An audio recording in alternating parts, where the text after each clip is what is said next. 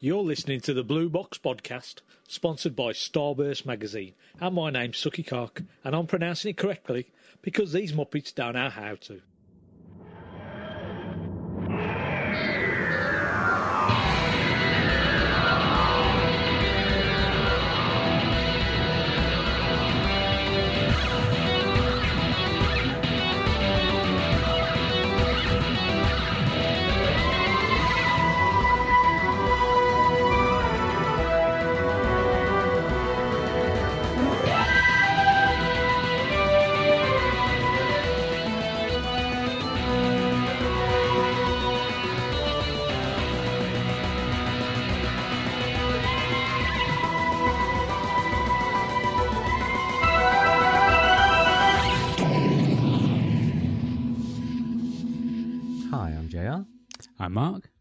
Simon.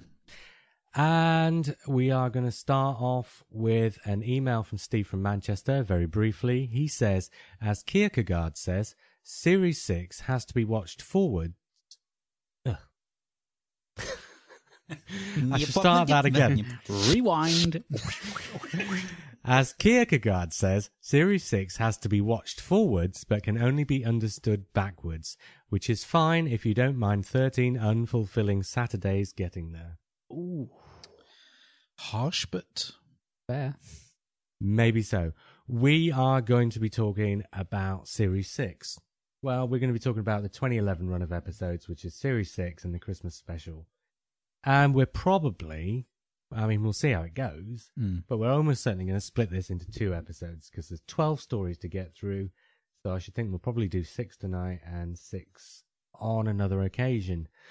So let's have a really depressing email to kick it off with. Happy days.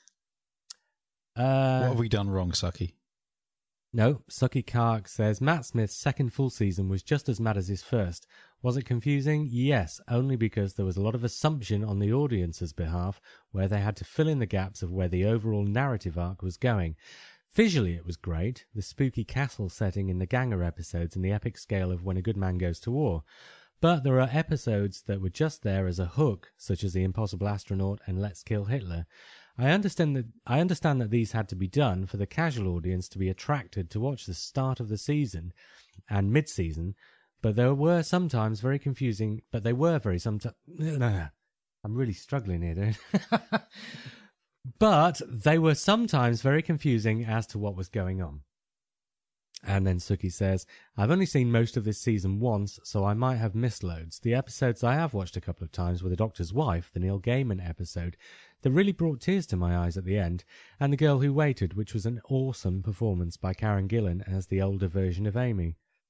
Well, that's two two stories that we're probably not going to get to tonight, so we better move on. Mm, mm. Series 6. Now, Mark, Yes, you prefer Series 5, I do. whereas I'm completely the opposite way round. But, Well, you're a contrary person, aren't you? well, I'm only contrary to you. I formulated my own opinion. I am the only person who likes Series 5 in the entire universe. Well, you know, it is a bit like the last episode we did, which was, you know, the Marmite, the v- series seven, uh, Mhm. season 17 versus season 18. Yeah. There is a bit of that with series 5 and 6 with Steven Moffat. It's one of those ones where a lot of people who are impressed with season 5, series 5, then thought series 6 was a disappointment. Mm. Whereas a lot of people who thought that coming after Russell T Davies, Series 5 was a bit of a disappointment because it didn't seem to know what it was, then thought Series 6 was better because it was Steven Moffat more sure footed. But I guess that depends on I, whether you're a big fan of Russell T Davies, I suppose. Mm.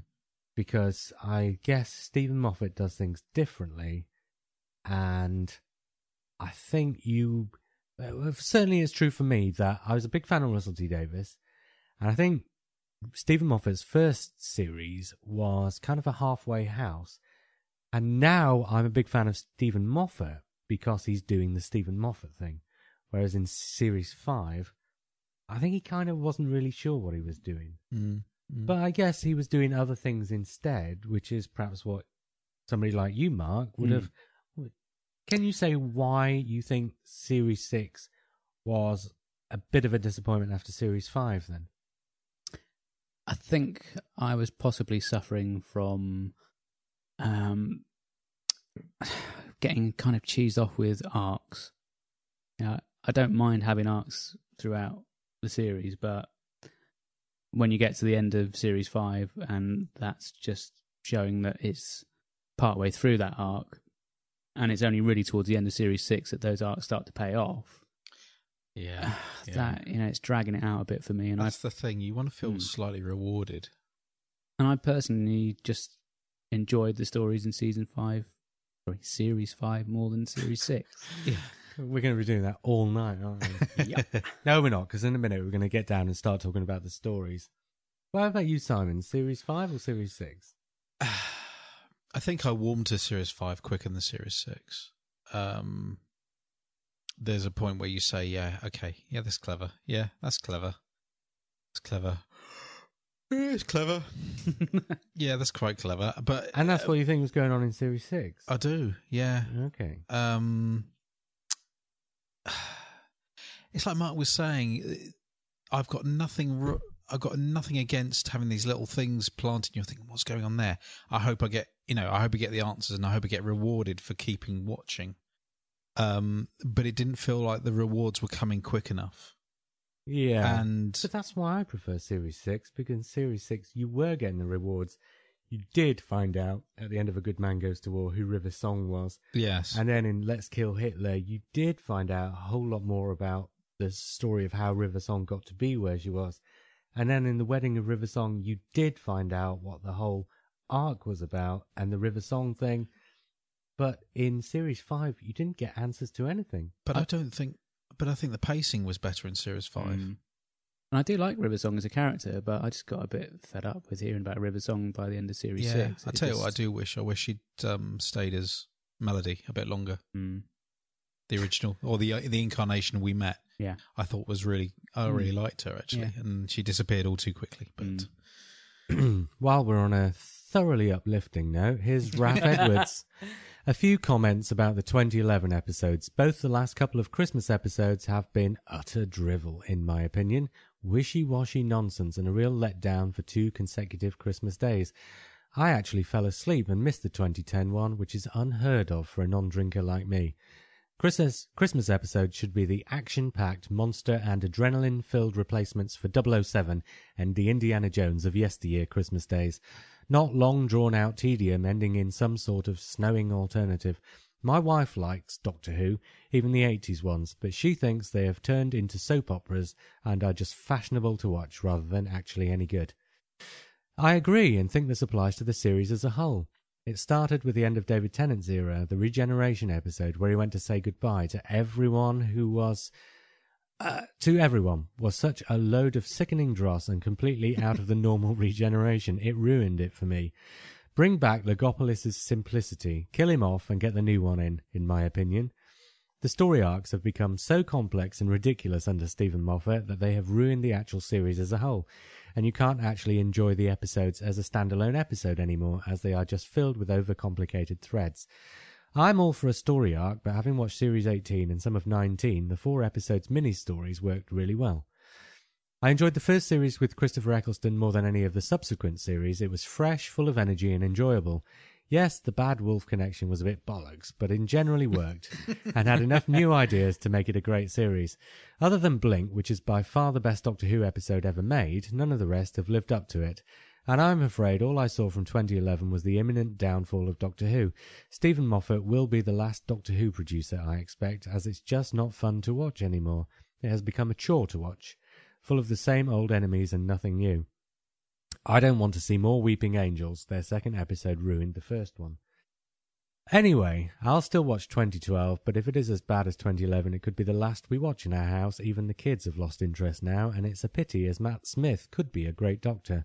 But thank God Rory and Amy are going because their soap opera has ruined it.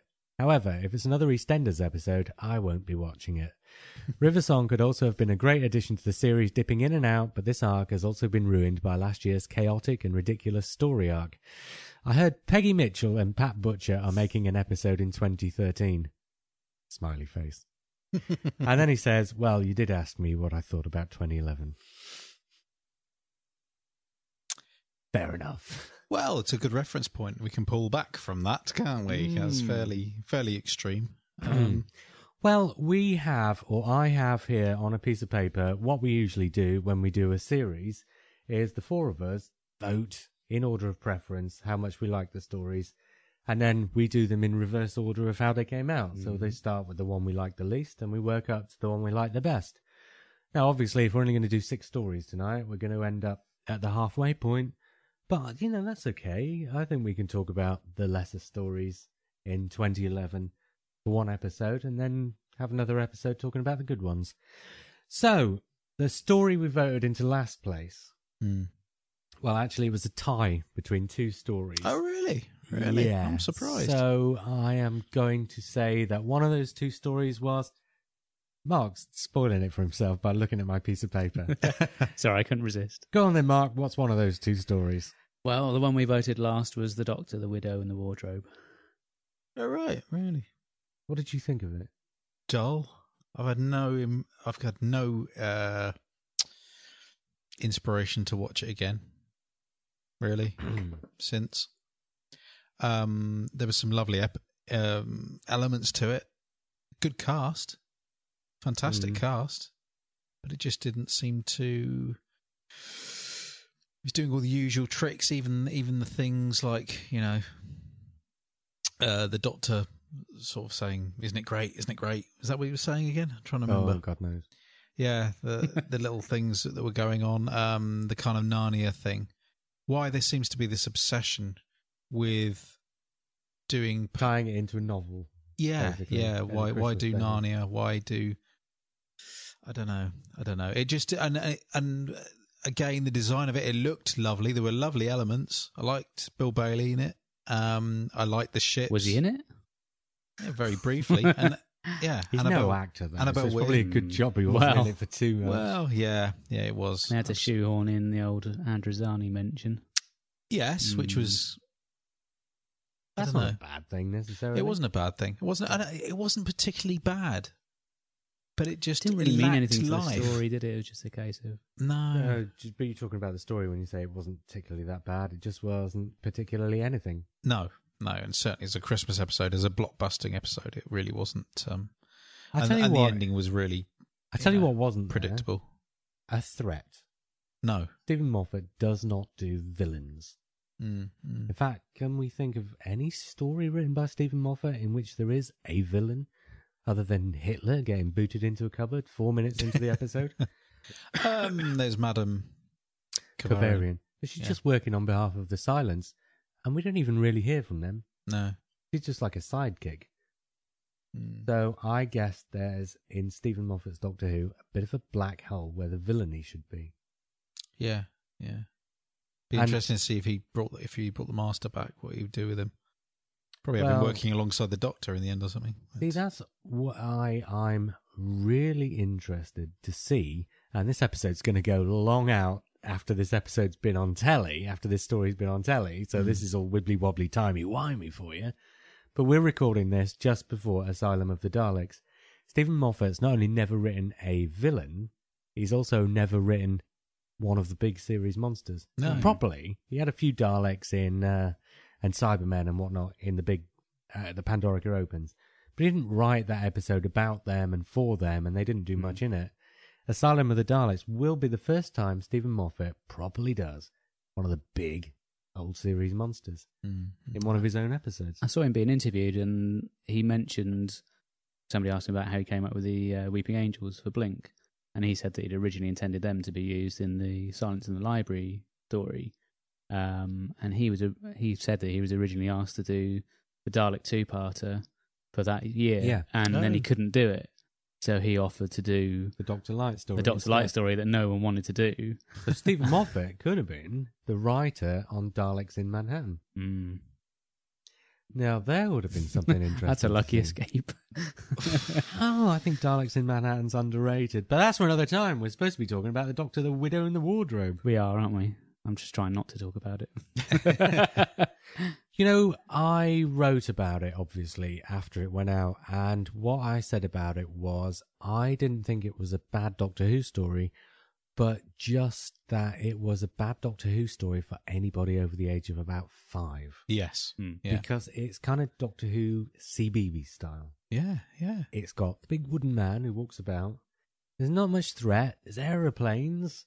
There's kids running around in the snow, and it's got a really sugary sweet saccharine ending where everything comes good. But there's not really a serious villain, so there's nothing too scary about it. And there's I love the things trees growing on the trees. Yeah, it's And and Hmm. again, there was no payoff. That didn't. I thought, oh, something really. I I had better ideas in my head of what was going on than what actually happened in the story. Yeah, And that and that's where you think, right? I think There was I no surprises. if uh, Steven Moffat had kind of overwritten himself during the course of Series Six because he did a lot of really arc-heavy episodes, Mm, and mm. they do take a lot of work. He was writing Sherlock as well at the same time, wasn't he? Yeah, but with an arc-heavy episode, you are thinking not just of the episode you're writing, but the one you wrote three episodes ago, and the one you're going to write in three episodes' time. And you really, really have to concentrate when you write that stuff. You've got a lot of stuff to hold in your head. And so, Doctor Widow and the Word Wardrobe is the first episode he's had since oh, The Beast Below, two years previously Mm. which is not an arc heavy episode. And I just wonder if he was kind of a bit burnt out. Mm, mm. You know, not to the extent where he wouldn't be able to write anymore, because Asylum of the Daleks looks like it's going to be excellent. Mm. But just at the time he sat down to write Doctor Widow and Wardrobe, was he just out of inspiration? I mean, we're three older blokes sitting in a front room, and at the end of the day, it's all about the the target audience, which is the kids. But I don't even think the kids really got much from it either. Mm. uh, I That's think, that's the bottom line, isn't it? do you know you bums can on have seats. Doctor Who for everybody, but like I said, Doctor the Widow and the Wardrobe, Widow and the Wardrobe seemed to me for the under fives. Mm. Even the And- title is Well, by the time you get to the end of the story, there's no doctor really because he's the caretaker. There's no widow because she's got her husband back, and there's no bloody wardrobe either. Shall we uh, move on? Sorry, It I'm a looked- miserable old. I have to say, So it sad. looked lovely. Yeah, it did yeah. really. I mean, the effects guys really shone, didn't they? Hmm. But um, You know, I did go back and rewatch it a few days after it was first on because even though I hadn't liked it much when it was on, I thought, you know, sometimes with these episodes, if I didn't like it so much on the first go, I'll actually find it much improved on the second because Hmm. I'm concentrating on different things. yeah, But it wasn't really improved. there wasn't a penny to drop. No, which is really odd because before, even with Steven Moffat ones I've not especially liked, when I first saw Pandorica and The Big Bang, I really didn't like those. Mm. And yet now, Mm. I absolutely love that story. Mm. I now that the penny's dropped on that one. Pardon me, as you put it, there's me doing my David Tennant impersonation. now that the penny's dropped on the Big Bang and the Pandorica opens, I love it. Yeah. But Doctor Widow and the Wardrobe, I really tried with that the second time, and I really didn't get anything back out of it. No. I just don't know what went wrong. Because it's Steven Moffat, and you know, There's no guts to it. yeah, it just kind of feels a bit like a. It feels like There's the no empty layers, shell of a? Steven Moffat all- story yeah. without the. I mean, I'm quite obsessive, and I'll record the series as it goes out, and I'll go back and watch it a couple of times afterwards. I think I recorded it. I didn't actually bother to watch it back, so I watched it live, and I just deleted it straight off the hard drive, Mm. Mm. which says a lot, really. Yeah, I bought it, the DVD. Oh, did you? Yeah, because it had all those extras on from America, Right. Yeah. Yeah. and so I bought it. There you go. We're gonna now. Next up is Curse of the Black Spot. Equal Last. Mm. Okay, Mark, you go first on Curse of the Black Spot. It was okay. I prefer it to the uh, previous one because obviously I voted that one higher. Um, trying to think some positives to think of. It reminds me a little bit of Stones of Blood, where you've got that kind of um, virtual, sort of hyperspace reality Yeah. going on there. Two things Yeah. going on at the same point in space. Um, I maybe in the build up I built it up a bit too much, but I thought it was going to be a real sort of swashbuckler. A rip roaring, swashbuckling pirate Absolutely, yeah. story, like Yeah. Pirates of the Who does Caribbean. pirates. Yeah, and it, It never was really never got to that. going to be that. No. Mm. They just don't have the budget to do Pirates of the Caribbean, And I think people who were expecting that were probably, you know, no disrespect, but probably deluding themselves a bit. I'm not deluded. It was Mind you, always, pirates like vampires are. it was always going to be a lot less swashbuckling than anybody expected. Yeah. And then all, all the only person who got to swash their buckle was Amy, and you just think, oh God, stop showing off, please. Do you know what though? I thoroughly enjoyed it, Curse of the Black Spot. Did you? Yeah, I don't know why. Everybody else was going on about how didn't awful hate it it. was. Don't get me wrong, I didn't No. hate it, but, but I, I can really sit and watch enjoyed that it. again. yeah, Yeah.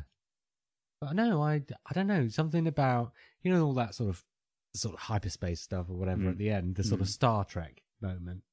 I don't know, just something about that episode that I just really enjoyed.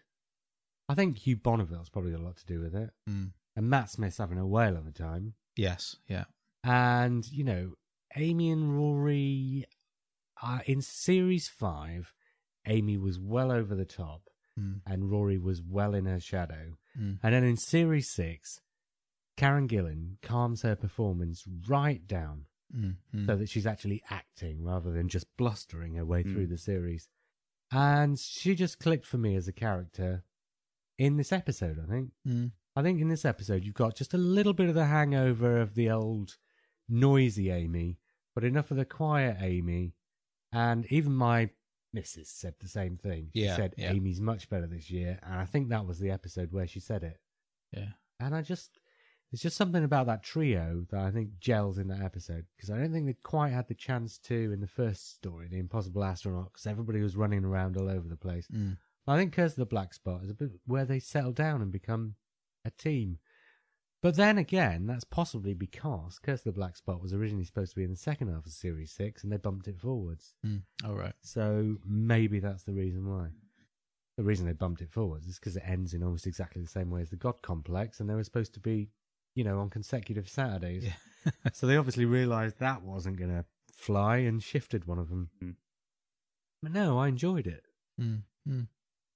Well, as a story, uh, I always always relate it to Star Trek stories, but it felt like a run of the mill Star Trek episode where you've got the you know the the reveal at the end. Am I allowed to say the reveal? Are we spoiling? Are we Yeah, taking? People have seen it. Yeah, um, you know the fact that the whole it isn't actually a threat; it's just trying to look after the.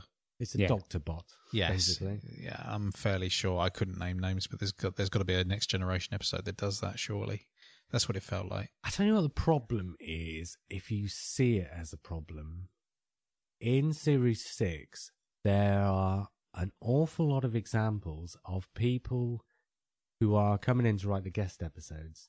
And the God Complex is one, and The Girl Who Waited is one, and Curse of the Black Spot is one, where the writers are taking the tropes that Steven Moffat used to work with when he was writing the one story a year for Russell T Davies and are working them into their stories and doing the sort of subtle thing Mm. Steven Moffat used to do. Night Terrors is another brilliant example. So, you've got Steven Moffat doing the big action adventure episodes that Russell T Davies used to do, Mm. now that Steven Moffat's showrunner, and the guest writers are coming in and doing the Steven Moffat episodes. Mm. And Curse of the Black Spot is a perfect example. People were expecting swash and buckle and, you know, rip roaring adventure. and instead, they got an episode that functions more like The Girl in the Fireplace, Yeah, yeah. which is kind of, you know, I mean, I'm not saying it shares a lot of things in common with that, but, you know, Girl in the Fireplace has got this historical setting with the science fiction setting and it's all kind of mixed in together. These writers are doing the Steven Moffat thing and they weren't doing that in series 5 and they've started doing that in series 6 and by the end of series 6 it becomes very noticeable. Now to me that's actually a good thing because I liked that. Yeah. So Curse of the Black Spot, Girl Who Waited, God Complex. I like what those writers are doing there. And I think those three writers are very competent and do it well. Don't do it brilliantly. Don't do Mm, it with the mm. amount of inspiration that Steven Moffat would have, because they're borrowing his tropes, whereas he was writing his own tropes. So obviously you've got more inspiration when you write into your own template. But they're all doing the Steven Moffat thing. Sorry and I my liked ignorance. Who wrote Curse of the Black Spot? Steve Thompson, Right. who wrote the. She's the guy who wrote the. in Sherlock. Yeah, he wrote the last Sherlock, where Yeah, Sherlock Uh, pretends to die. Yeah. So, and he wrote the middle one in the first series of Sherlock. So he's obviously a very competent writer. Oh, absolutely. I mean, it's not none of these none of these episodes are particularly bad. I think I hmm. think people do overreact and they say, "Oh God, it was so awful. I couldn't watch it. I couldn't watch it." Yeah, And it's it never wasn't- that bad. It was I not. think series six, I can go back and watch any of those stories. Yes. Perhaps with the exception of Widow in the Wardrobe.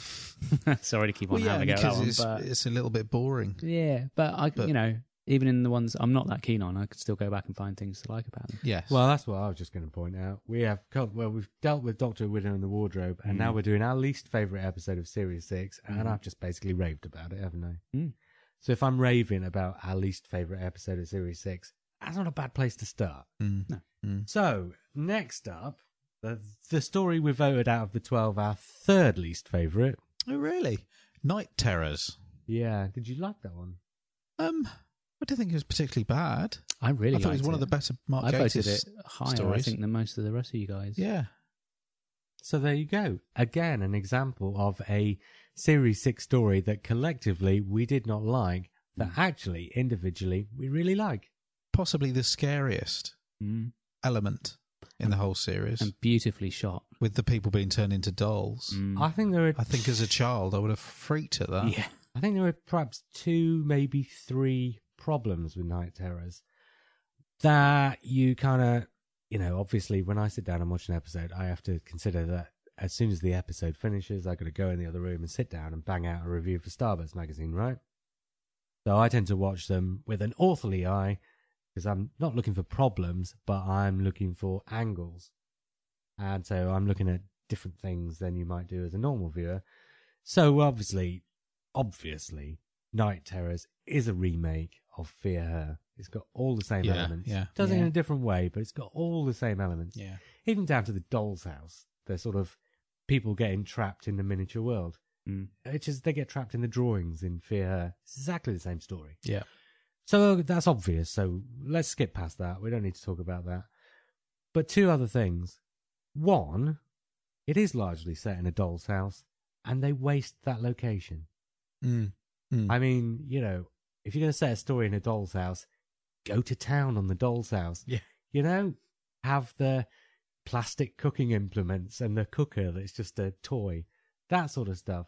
Didn't do any of that. Okay, there may have been budgetary reasons why they couldn't do much of that, but they didn't actually do any of that, did they? no. Having said that, the peg dolls themselves are absolutely amazing. Yeah. And the bit where Amy Pond turns into That one. is freaky. Wow, that was. Yeah, just the, the yeah.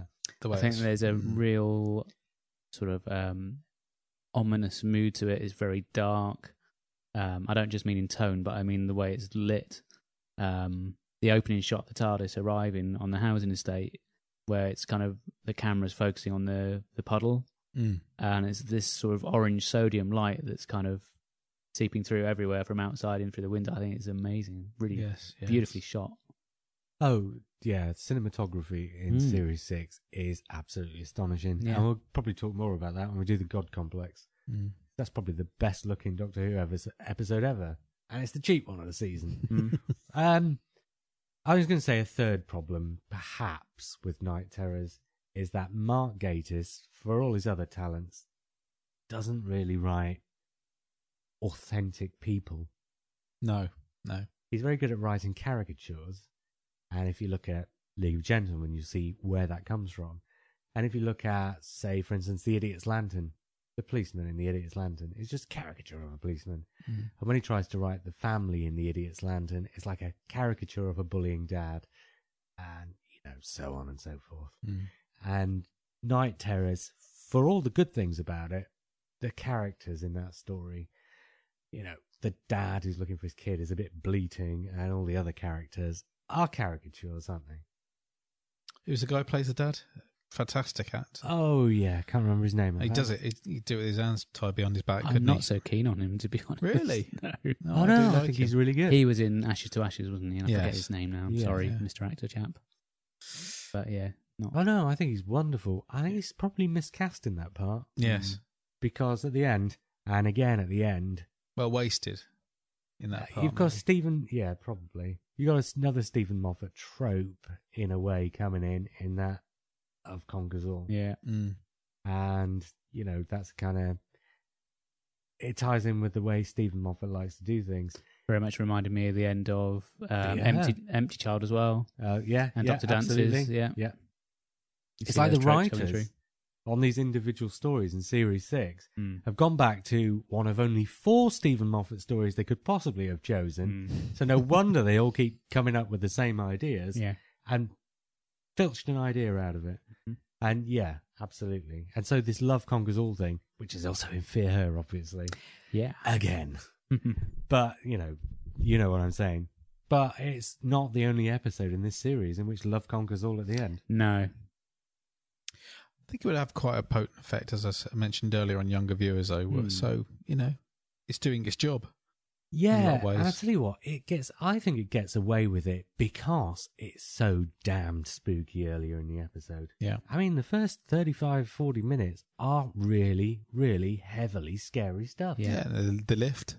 As a Mm. kid, you are so scared of lifts. Yeah. Well, some are anyway. And to finish that up with something clever that the kids wouldn't be able to follow Mm. might have been a mistake because then you might have left the kids with all the scariness, but without a comprehension about how you beat scariness. Mm. No, yeah. But You then if you show the kids- to, Yeah, if you show the kids that you can be really scary, but actually your parents will protect you yeah, and their love will keep you safe. Mm. Actually, for me, that works really well. So Mm, actually, I was mm. quite pleased with the ending of that one. mm, mm. Right, I'm going to, since as we've uh, done three, with three more to go, I'm going to search out another email to read. And this would be from Gary Davison.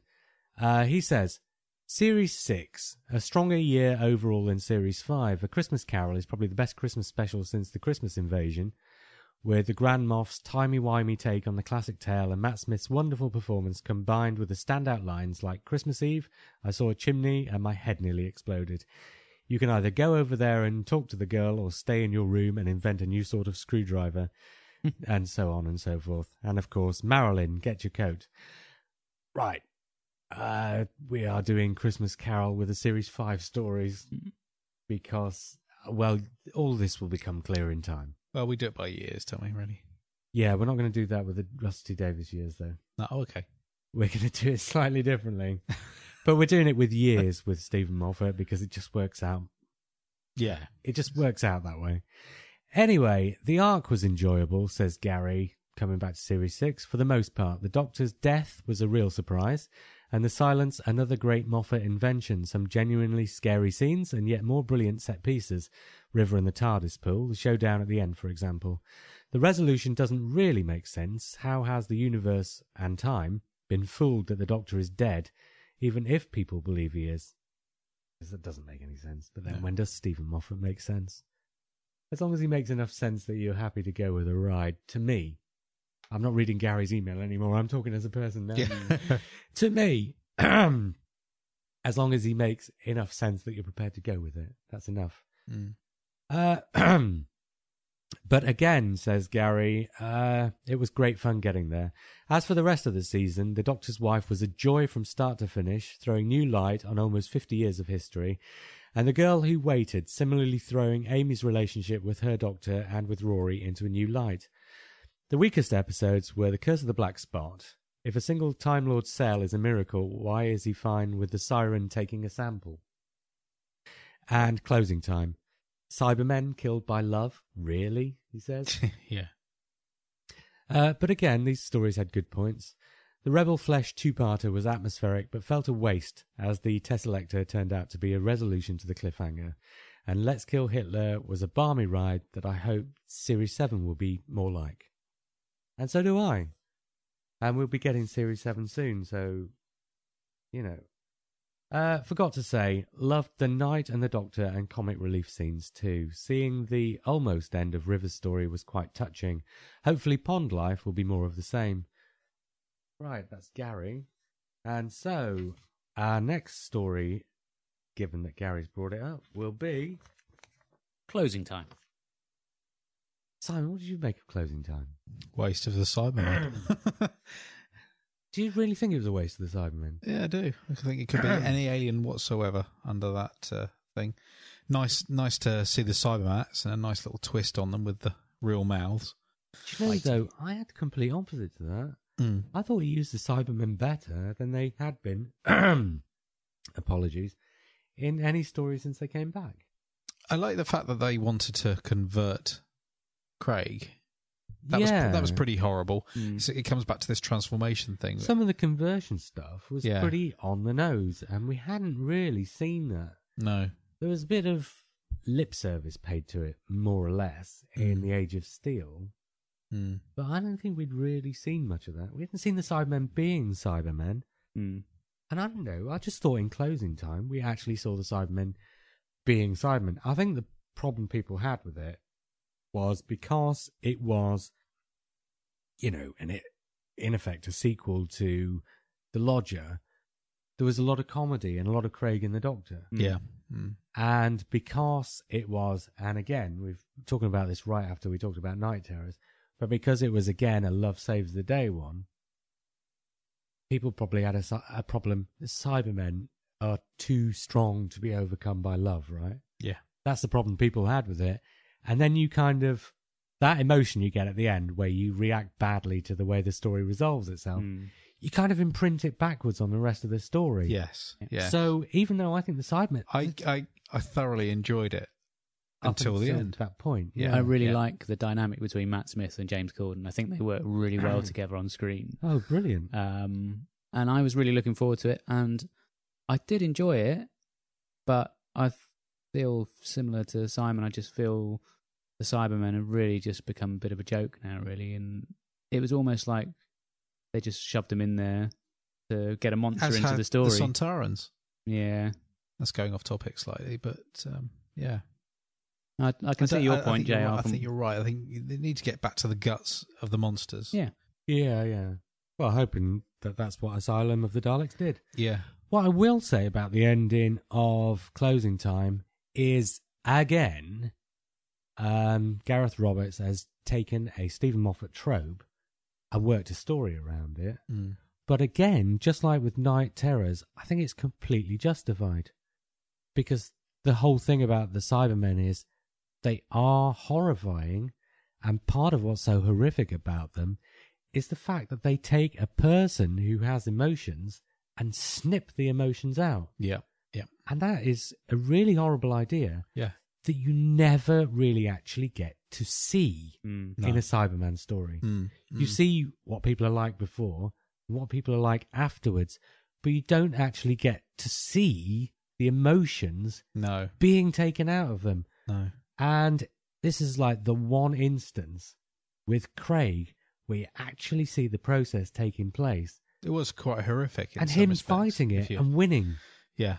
And I really liked that. That Mm. really worked for me. I don't know if it's just me being particularly naive, but for just a moment, I really thought they were going to go with it, and they, yeah. they oh, were going to yeah. convert No, I did.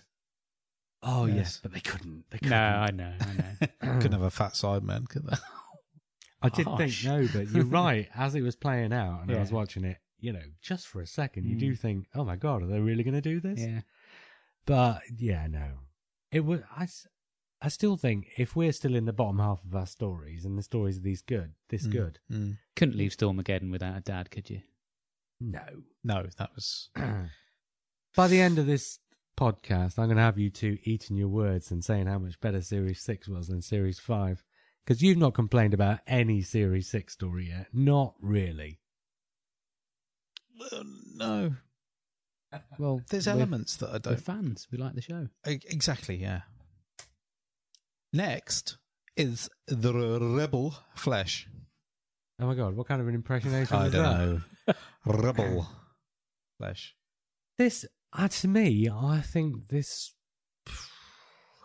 We are I, counting the two parters as one story as well. I think Yes. you mentioned. Yeah, so we're talking Rebel Flesh and the Almost People.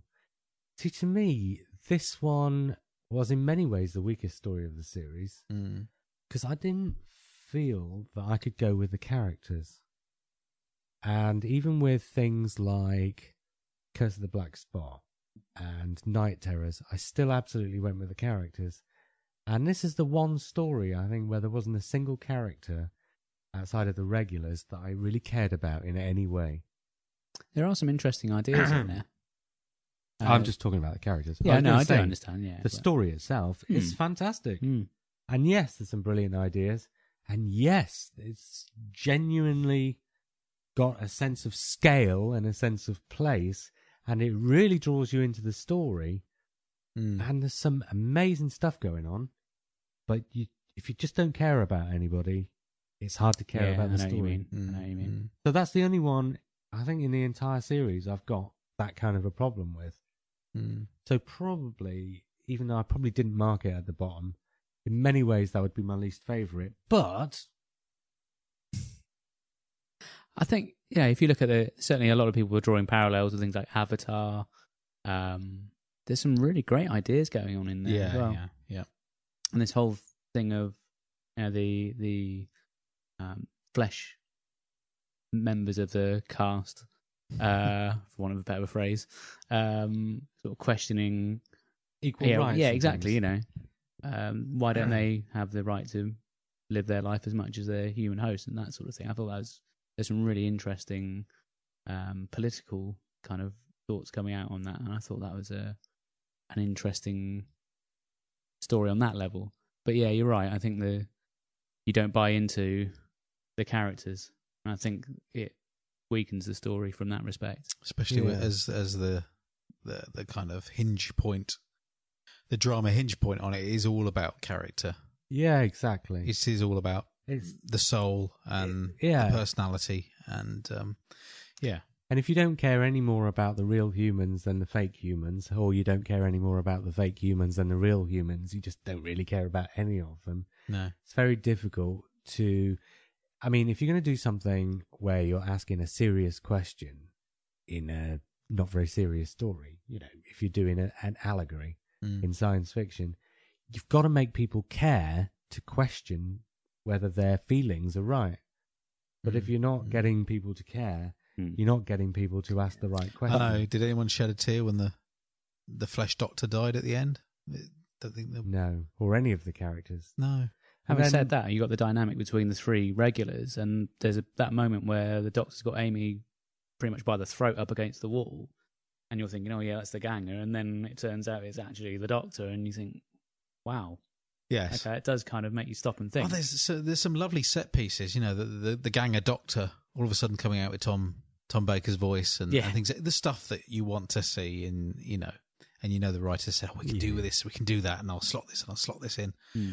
But it's almost like you need to work backwards from that and make sure that there's a core story that works in its in its own right, and then you can add those little flourishes as as the hundreds and thousands on top of the cake. You know, it's um, yeah. If the gut's not there and it's not I think the problem with also this story is that the cliffhanger to the first episode, where the ganger doctor walks out, is kind of signposted right from the start of the story. yeah, yeah. As soon as you know it's about doubles, you know that there's going to be a double of one of the regulars. And from about 10 minutes before the end of the episode, it becomes pretty obvious that it's the doctor.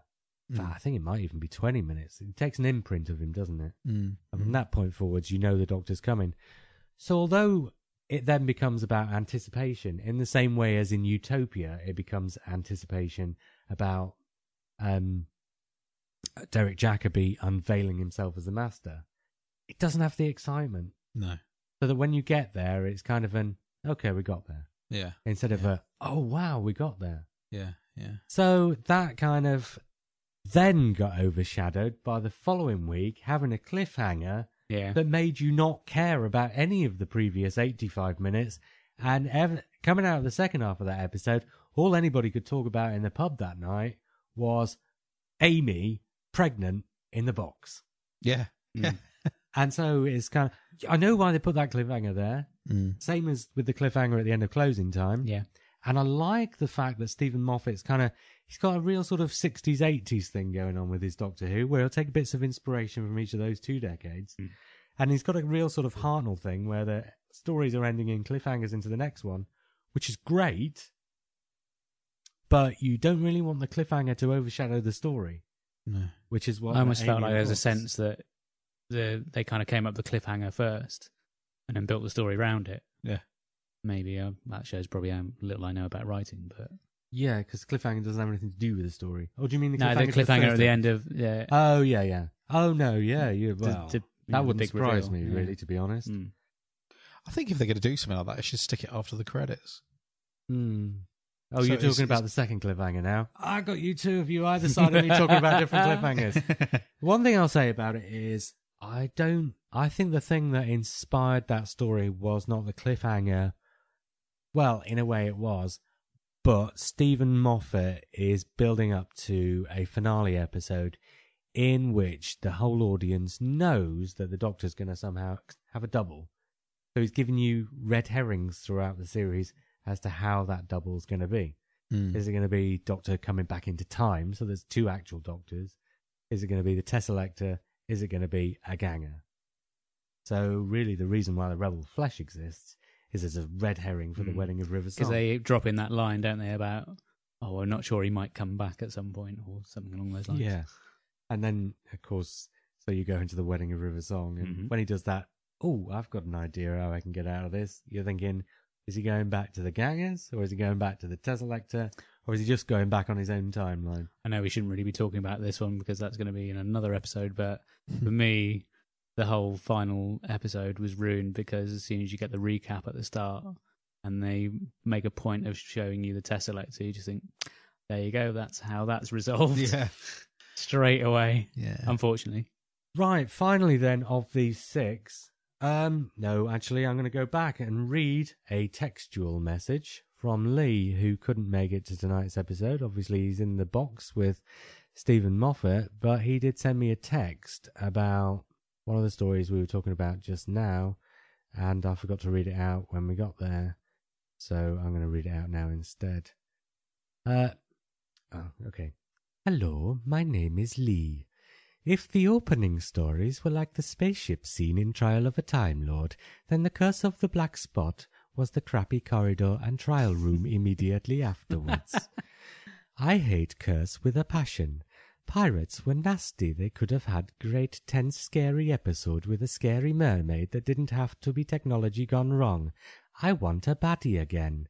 Thank goodness for the very underused Madame Vorian, or whatever the hell her name was. I want a villain to shout boo at. Bring back the master. Hmm. Hello, my name was Lee. Well, I know we got on to uh, Rebel Flesh and we did Curse of the Black Spot half an hour ago. listeners. That was Lee in the box with the Welshman. With the Scotsman. in Wales. He's actually in Cornwall, isn't he? So don't get started on that. Oh, don't don't spoil I'm the- sorry, I've the illusion Ruined the illusion. Yeah. Okay, last Which, ironically, where they filmed Curse of the Black Spot. yes. in Cornwall. Yes. They did. Hmm. Right, you can do some of your wibbly wobbly, ed- uh, wibbly wobbly editing skills and put that email from Lee back in the point of the episode where Oh, I was okay. supposed to read it out. Yep. Okay, so last story we're going to talk about tonight will be, and this is our just one below halfway in our favourites from Series 6, is Let's Kill Hitler. Okay. But before we do, for 60 seconds, I am putting Mark on the spot, and he is going to be talking about partners in crime. Okay, so it's the first episode of season four. Donna comes back. Lots of silly little lardy aliens trying to take over the world. Um, I really like the comedy moments, the bit where Don is looking through the round window in the door and they kind of clock each other. That's really funny. I really like that. Um, and it sets up a better version of Donna in my impression, uh, in my sort of take on it.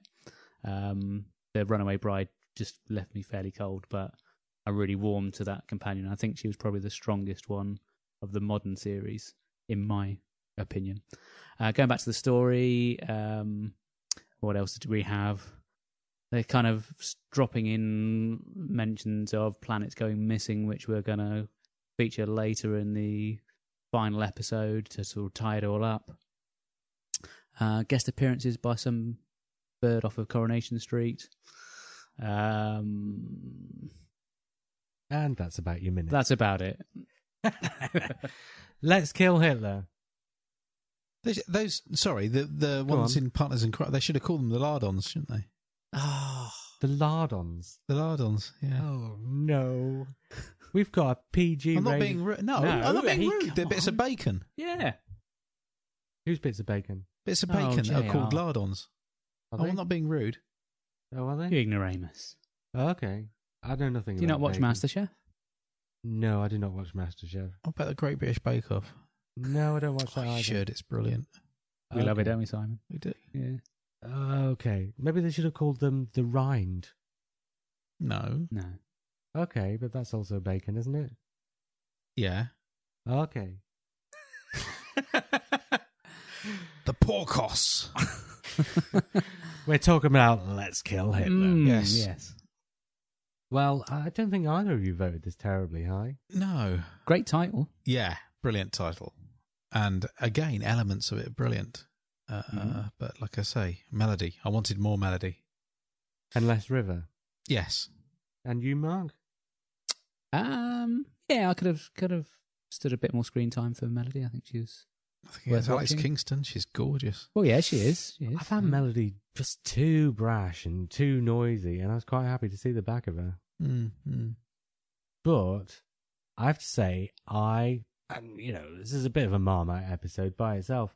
I absolutely loved it. I just thought, you know, I, I in my review, I gave it a 10 out of 10. Okay. but not because I thought it was perfect, because I, I could see there were masses of imperfections, but I just enjoyed it so much Mm. that I just thought it would be churlish not to score, you know, what my enjoyment level was.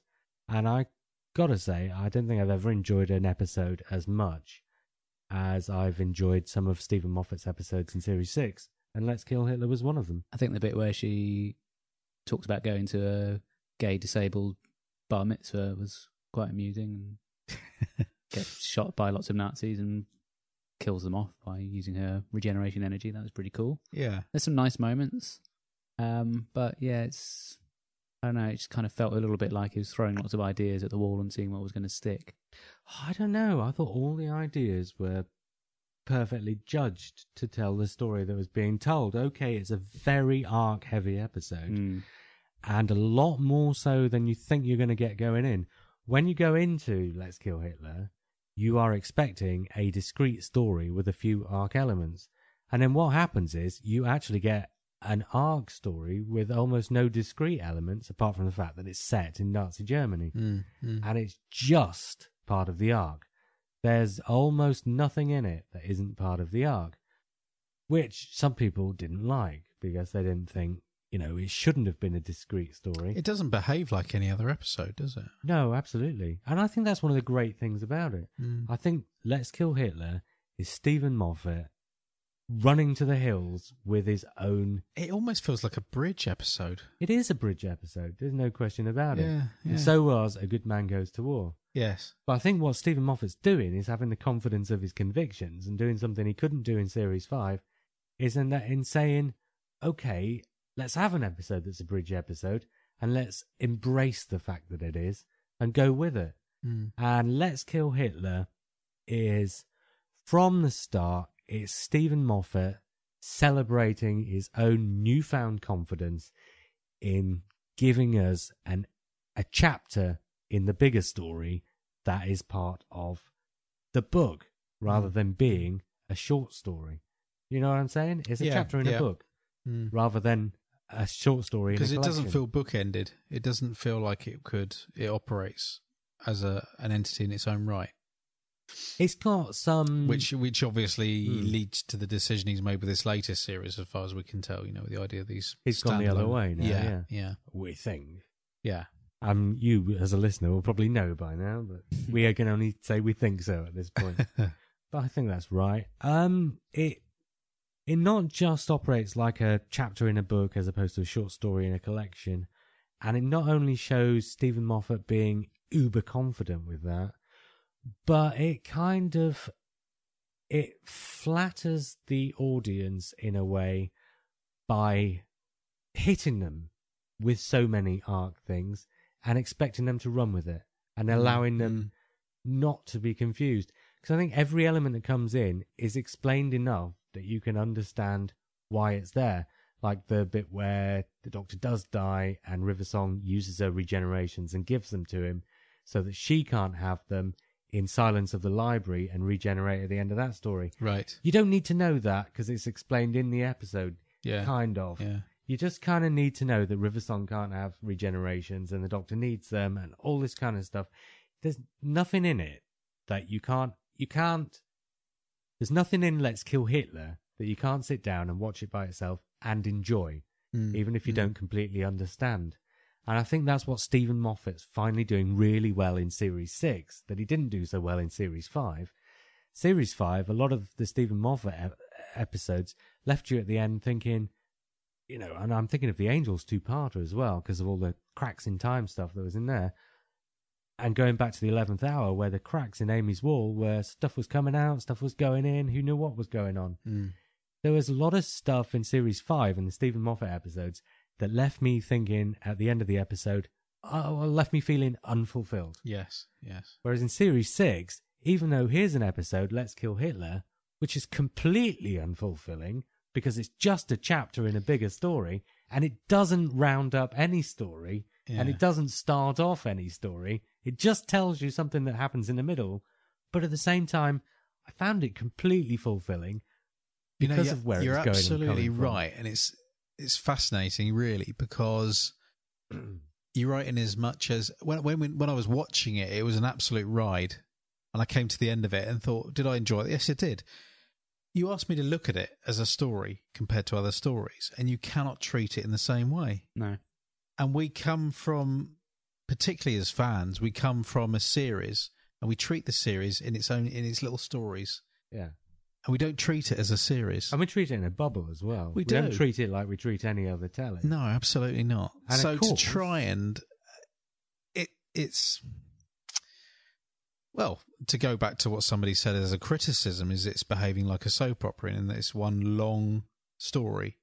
But that's actually a good thing because that's part of what keeps your casual viewer. Well, I hope Um, it doesn't happen all the time, but yes, Yeah. yeah, But you're, uh, you know, people use that expression casual viewer. Right. By casual viewer, I do not mean somebody who might catch an episode of Doctor Who one week and then not bother the next. By casual viewer, I mean somebody who will watch every episode of Doctor Who once on transmission Yeah. and then never again. And that's 95% of the audience. yeah. 95% of people who watched Kill, Let's Kill Hitler watched it just that once and have never watched it again. And it's big and it's bold and it's fun and they know it's telling a chapter in a story that they've seen the start of and will watch the end of. And it's in your face fun enough that it gets away by being just a chapter because it's entertained them enough. And here's the thing Steven Moffat's ideas don't always, don't ever make any sense. I mean, you look at the Weeping Angels. Mm. I've said this many times. They kill people by zapping them into the past and then feeding on the energy that they would have had in the life that they would have lived here if they weren't living it, you know, 60 years ago. Makes no sense whatsoever.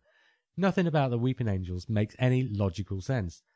But it makes plenty of fairy tale sense, plenty of magical sense, has enough of an internal logic about it that it's fun and you give it the space. You go mm. with it. You you're prepared to suspend your disbelief for it. Series six, Let's Kill Hitler, Good Man Goes to War, Wedding of River Song. I think they work perfectly for the 95% of the audience who only watch those stories once, because it's only those of us who go back and watch them time after time and say, well, actually, the River Song storyline doesn't quite pan out. The guy who's just watching the episode once doesn't see that the story doesn't pan out. Mm. He knows that River Song's got some weird kind of backwards relationship with the Doctor and that she can regenerate, but then she's not supposed to regenerate because we have seen her die. All this kind of stuff. To him, Mm. or her, you know, the River Song storyline makes perfect sense because every episode she's in, they give you enough information that by the end of the episode, everything that she needed to have worked out has worked out. Mm. and that's how all Steven Moffat stories work. I mean, if you take Blink apart, it's an absolute nonsense. let's let's face it, we as fans and well the majority of fans, certainly the ones who are critical of Steven Moffat, will attack the series in such a way as they expect it to be a certain way. And let's face it, it's a series that pushes the edges of its template. Mm. It hasn't got a template. No. and that That's is the the beauty beauty. of of it. it. That is the beauty of it. Yeah. And it's idiotic to think that it should behave in one particular way. The people who are, who are uber critical of Steven Moffat um, will Like say something else that comes along later. Yeah. Yeah, absolutely. But um, to be cr- to be critical of of it because it's behaving differently from what you expect, it doesn't And actually. what I add up, liked does it? about it was that Steven Moffat's always liked to push the envelope, Yeah. Push at the boundaries of what Doctor Who can do. And in season series five, I thought he was just sort of nudging at those boundaries. Mm. And, you know, in the standalone stories he'd done with Russell T Davies, we'd seen him tearing the envelopes up. So why in series five, the earlier episodes, was he just pushing? Because the 11th hour was like a Russell T Davies story with a Steven Moffat script. Mm. It was like a halfway house. It was like a nothing of an episode. Mm. And then in series six, he throws Let's Kill Hitler and A Good Man Goes to War and The Wedding of River Song in our faces and says, This is what I do. And this is how much fun Doctor Who can be. And this is how wild and how ridiculous and how amazing this series can be. Deal with it. So let's go back to the previous email. Is this going to with the series behaving this way? Is it going to kill the series? No, it's going to get bigger and bigger and more and more popular. I really honestly think it will because, as I was saying just now about that 95%, there's so much in those episodes that flatters them because the episodes are deceptively complicated. Actually, they're pretty simple. River Song storyline and the Doctor storyline, they're going in reverse directions. Mm. It's not difficult to understand, particularly when it's presented as entertainingly as Steven Moffat does it. Mm. But at the end of a Steven Moffat Moffat episode, you know, your average person's actually thinking, "Oh, that was really tricky, but actually I got it." Mm. And so it flatters Because ratings wise, it's actually done quite well, hasn't it? Well, the actual overnight ratings are slightly down, but then the, if you add in iPlayers and whatever, more people are watching Doctor Who now than ever. Yeah. Which is given that Matt Smith is playing a particularly nerdy version of the Doctor, and they were very careful not to go nerdy when they brought the Doctor back in 2005. That's a spectacular result. Mm. Mm. And also, I don't think you can judge it by overnights anymore. Really, the whole way that people view TV Well, has changed. that's- Not just iPlayer, but you know stuff like Sky Plus or you know PVR recorders. You watch it when you want to watch it. and yeah, everything exactly, else. Yeah. exactly. Mm. It's um.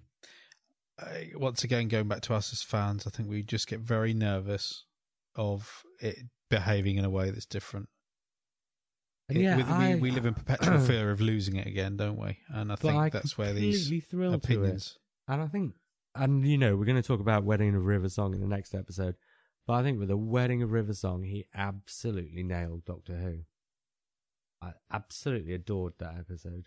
Really? Yeah, I just, and you know, I can talk about that now because I think that fits in perfectly with Let's Kill Hitler. It's just big, mad ideas that don't really make any sense, presented in a way that by the time you get to the end of the episode, you think they've making sense. That you think they've made sense, and that's enough. Because if you're only going to watch it the once, Can you pull back from that though? Because it was so mad. Yeah, but then you can because it doesn't have to be that mad every week. If you look at Let's Kill Hitler, what was on the next week? Night Mm. Terrors. Mm, mm. And then the week after that, the girl who Yeah, we have very short memories, don't we? Yeah, well, there's a week in between. This is the point. If you were watching all the episodes stacked up once again, one against each other, Mm. you might start having problems with it. But by the time you know 167 hours and 15 minutes has gone by, you're prepared for something a bit different. Yeah. You know, watching two episodes of Doctor Who that are completely different on the trot is not really that different from, you know, random example, watching the one o'clock news followed by an episode of Doctors. You know, Do you know what? I love the fact that regardless of whether I think it's right or not, because it's all about the individual anyway, I love the fact that Steven Moffat is shaking things up enough that it's pissing people off. yeah. If I'm honest, I'm sure Douglas Adams said somewhere that um, it's important that you should annoy your fans. absolutely. Yeah. I Mm. he reminds me a bit of Douglas Adams, Steven Moffat does, with the comedy and the wackiness of some of the ideas. going back to I always make musical analogies because I'm a music bore, but going back to say The Beatles. I'd- Beatles or yeah, or Bob Dylan playing the electric guitar, pissing people well, off. this is. I mean, Um, Series Six. To me, Series Five was Revolver. Series Six is Sergeant Pepper's. Mm. Series Five was where they. don't go, don't don't go too far. No, I know what you mean. Revolver is the Beatles pushing the boundaries Yes. and starting to show a hint of, you know, the wildness that Yep, was to come. yep. Sergeant Pepper's is just them going mad and having a riot. Yeah, And Series 5 is Steven Moffat pushing at the edges. And then from the Pandorica opens to the wedding of I think he's let, he's he's he's just having a ball. no, he's flown forward because Doctor grew a beard, so let's let it be. but you know what I'm saying? Yeah, Stephen- no, absolutely. Well, I was, I Stephen was going to use the analogy of ball. I was going to use the analogy of I hated U2 up until Achtung Baby. And that album was amazing. Mm. They just went out there and did Yeah. something completely different and pissed off the fans. So I thought it was brilliant. Yeah. So, you know, for Doctor Who to do the same thing, go for it. And all the intelligent fans kind of. Right. no, I didn't say that. God. That was the episode in which we talked about our least favourite stories from 2011. Yes. Uh, we've pretty much raved about them, really. well, you try and see the good in things, don't you? Well, are you feeling pretty much the same as you were about season six, series six when we started, or are you a bit better disposed towards I, it? I can appreciate it a lot more than I than I did. But then you were- you were asking. I was asking the listener, actually. Oh, sorry, I wasn't really. I'm just Uh, going to call it a night because it's getting on. yeah. So, uh, Mark, any final thought on what we've spoken about so far? Why is everybody laughing at me? Oh, well, no, I no, thought not I had a at you. I'm thought about anything. about some of the stupid things I've said. not, not stupid well, you, things. you said but- it yourself. You know, these were our not so favourite episodes, but you know, we're getting to the end of the program tonight, and it's all been very positive. I think. Well, they've all been interesting. Yeah. I think the only one that we really not liked was the Doctor Widow and Widow in the Wardrobe. As much as I wanted to like it. Yeah, a bit. No, no, we've gone to a. Now we're going back to a negative space at the end of the episode when we were jolly up on there. Let's kill Hitler. so let's finish up. I was JR. I was Mark. I was Simon. And I was Lee.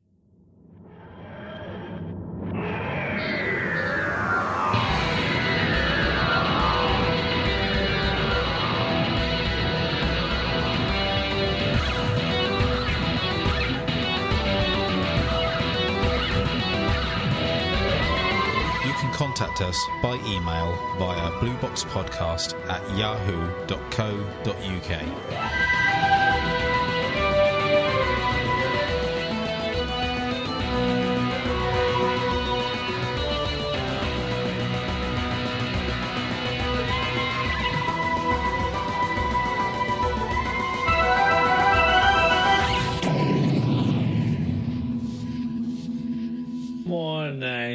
Suki Cock.